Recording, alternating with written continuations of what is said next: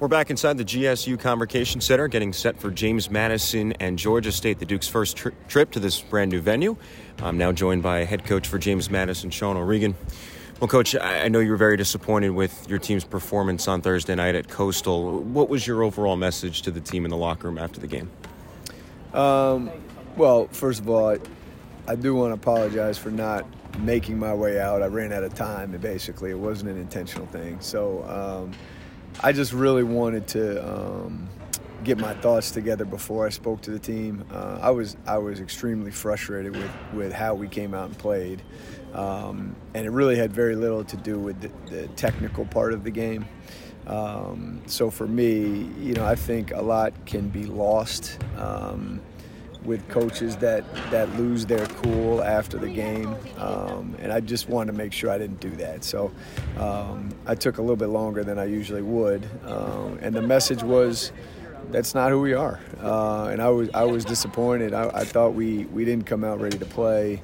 Um, to be the aggressor in any respect, I didn't feel like we had focus um, and all that stuff is, is fine. It's all in, in, in and what I did the very first thing I said to the team was this is this one's on me um, because I didn't make sure of it. I didn't make sure that they were ready to go or they took it seriously, whatever they whatever journey they were on. Um, and I'm not entirely sure what what caused it, but. Um, for me, it is it, it, like you know that's part of my job is is to get that them right, and they weren't right, and so so this that one that one's on me, and I and I um, you know, it's it's. I knew it was going to be difficult coming off an emotional game like Troy, um, with all that at stake. You know, with that, but um, to me, we just we just we just failed to, to be ourselves, and um, it's too bad you can't get it back. Um, and I hope we, we realize that. And so, um, at, at somewhat of the turning point of the of the conference season for us, which is halfway through, um, you know, I think we learned a more valuable lesson than even even Georgia Southern taught us. I mean, Coastal kicked our butt, um, and there's no other way around it. Georgia Southern, it's a it's a nip tuck game where you know Taryn Ward hits the back of the rim and we make a shot, we win the game. There was no there was no um, thin line on this one. Um, they, they kicked our butt like nobody else has this year. So um, I give them a lot of credit, but um, it's just not it's not who we are, and um, I don't I don't ever hope we we end up looking like that again. Conversely, though, practice yesterday here in Atlanta, I know you were very happy with your group, and you said we need this type of energy every single practice we have. What did you like most about your team's practice yesterday? I know you've said before it doesn't give you an extra point or two on the scoreboard coming into today's game, but what did you like overall? I, I, yeah, you don't get any extra points, and it, it, means nothing if you don't come out here with the same level of it. Um, so it, was just it was intentional. There was a there was a bounce. There was a um, camaraderie. There was a togetherness, um, and like I've seen this team do for a lot of um, a lot of practices and a lot of games. Um, so that part, yeah, was was really good. I thought they were focused. Um, I thought they were interested, right, in, in the game plan and, and the personnel we're going to face and what the their their emphasis, Georgia State's emphasis, are going to be. But for me, it was it was really more of us and and making sure we had the right approach to just being ourselves and. Um, controlling a controllable, which is which is the effort and energy you can bring on a daily basis. Head coach Sean O'Regan is joining us ahead of James Madison and Georgia State on this Saturday afternoon. You beat this Georgia State team at your place by five, 62 to 57, but those 62 points were the fewest you've scored in conference play. And this Georgia State team, most recently in their win over App State, a Mountaineers team that hit nine or more threes in each of their previous four games, they limited them to just five three point makes. What is it about this Georgia State defense when they're very good, they can turn it on? What makes them so good?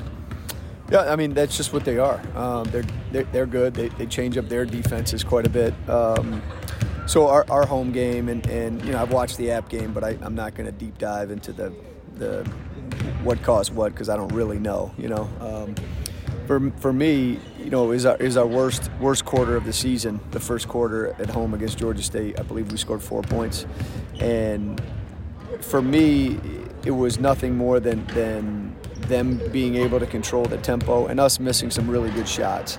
And I think if you have in any game you have a four point quarter, you're not scoring 95 points in that in that game, right? Just because you're you're not going to have 30 point quarters after after that. So, um, you know, the te- the tempo is key. Um, we have to be able to get stops, rebound, and then run the way we want to run. And so we, we did. We out rebounded Georgia State, um, which is not an easy feat. They're a very good rebounding team. And, you know, we have to make sure if we're pushing the ball and playing our tempo, then I think I think it will be harder to, for, for them to keep us down. But they're good. They're athletic. Um, Gene Hill's a, a, good coach, I think. And, um, you know, I, I think you, you can't let can't let the defensive end affect your offensive end and how your confidence is and how you're feeling.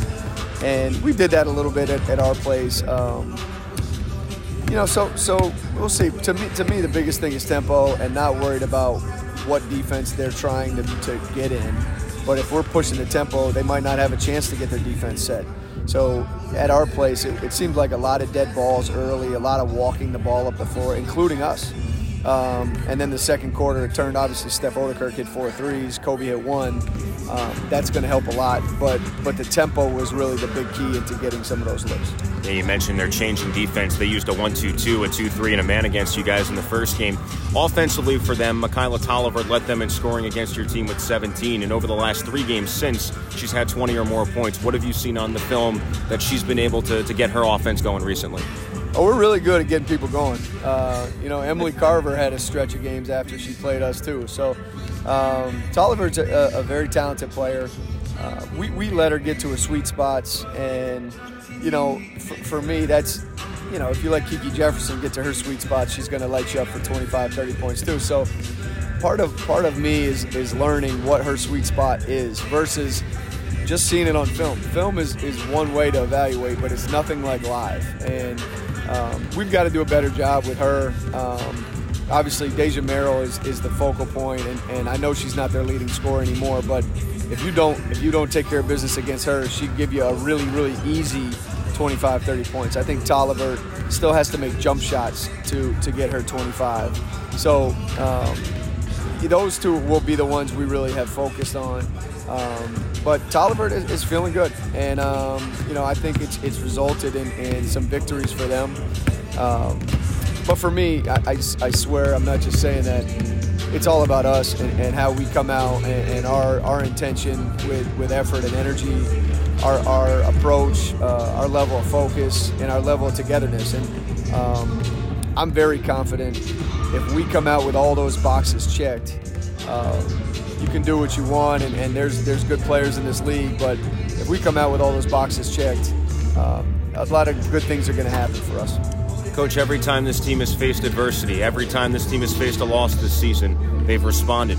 And I'd imagine in these scenarios, you look towards your leader and Kiki, and I know you had a, a pretty long conversation with her before practice yesterday. What was said between the two of you? And I'd imagine, as always, she's key to get this team back on track. Well, yeah. Um, I can't I can't rave about her enough. Um, and certainly I'm not sharing the conversation, but nice try. Um, Gave it my effort. um, she she knows, and um, you know I'm not an excuse guy, um, and so you're not going to hear an excuse from me. But there there was um, it was we were off we were off two days ago, and it, it showed. And um, I don't think it was as intentional being off or at uh, lack lack of real um, focus and effort or drive. It wasn't that. There was there was some other there was some other stuff we had to deal with, and um, not not even chemistry stuff. Just just so everybody know, it's it's like it's just one of those things. It was an off day for an off day, um, and yeah, I, I, expect Kiki certainly to lead lead the. Uh, the response, uh, you know, Caroline is, is a big factor into that too. And you know, there's you know, I, I even think Peyton. I think Peyton um, is, is, just such a great kid um, that's dealing with her own little little thing of adversity right here with, with the hand and, and the shape that's in. So, um, you know, Kiki will lead us, and, and I, I do expect uh, I do expect us to have great effort. I can't guarantee anything, of course, as far as making baskets, and that's the beauty of basketball, is that you can be the most powerful team in the world, but you still have to take an orange ball and put it in a rim. Uh, it's a little bit easier to, to overpower somebody when you're when you're playing 11 on 11 with some football pads. If you're bigger, faster, stronger, it gives you a huge advantage. So in this respect, uh, you still got to put the ball in the basket. And so we'll, we'll come out, we'll, we'll, we'll, have a response. Um, but, but I, you know, I hope this team stays confident, and that's that's probably my biggest thing is that you're, you're gonna get you're gonna get beat sometimes. It's it's uh, near impossible to go undefeated, and so um, we just took a lick, and I, and I hope we can bounce back from it. Coach, appreciate the time as always. Best of luck here in the ATL. Thanks so much. Thank you, sir. We'll take a break as we get set for James Madison and Georgia State. You're listening to JMU Women's Basketball on the Morris Insurance and Financial JMU Radio Network.